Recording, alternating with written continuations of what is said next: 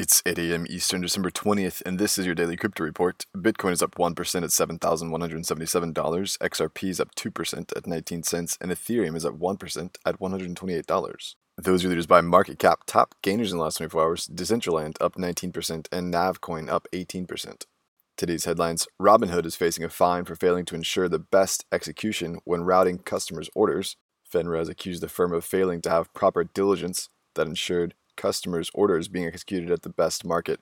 The lack of due diligence occurred between 2016 and 2017. According to FINRA rules, best execution requires companies to use reasonable diligence to ascertain the best market for the subject security and buy or sell in such market so that the resulting price to the customer is as favorable as possible under prevailing market conditions. Well, Blockstream is making an effort to keep the peace on the Lightning Network with Watchtowers, semi trusted payment channel overseers. Watchtowers are part of eltoo, a proposed enforcement layer for the Lightning Network. Currently, Lightning uses fraud proofs to extract justice on the network from channels that steal funds. With eltoo, users can defer to Watchtowers to protect their funds for them. Well, Ripple has taken on more funding in a 200 million Series C round led by Tetragon, SBI Holdings, and VC firm Route 66 Ventures also paid in.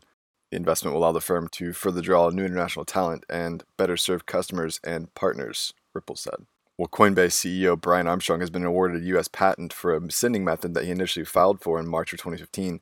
His patent is for a system for users to make cryptocurrency payments with email addresses linked to corresponding wallet addresses. The invention would make sending Bitcoin as easy as sending email. And finally, a British national has been extradited to the U.S. for his alleged participation in the Dark Overlord hacker group. The group stole data from companies based in the U.S. and demanded Bitcoin ransoms. The accused has pled not guilty. Well, those are leading headlines today. Visit us at dailycryptoreport.io for sources and links. Find us on social media. Add us to your Alexa Flash briefing and listen to us everywhere else you podcast under Daily Crypto Report.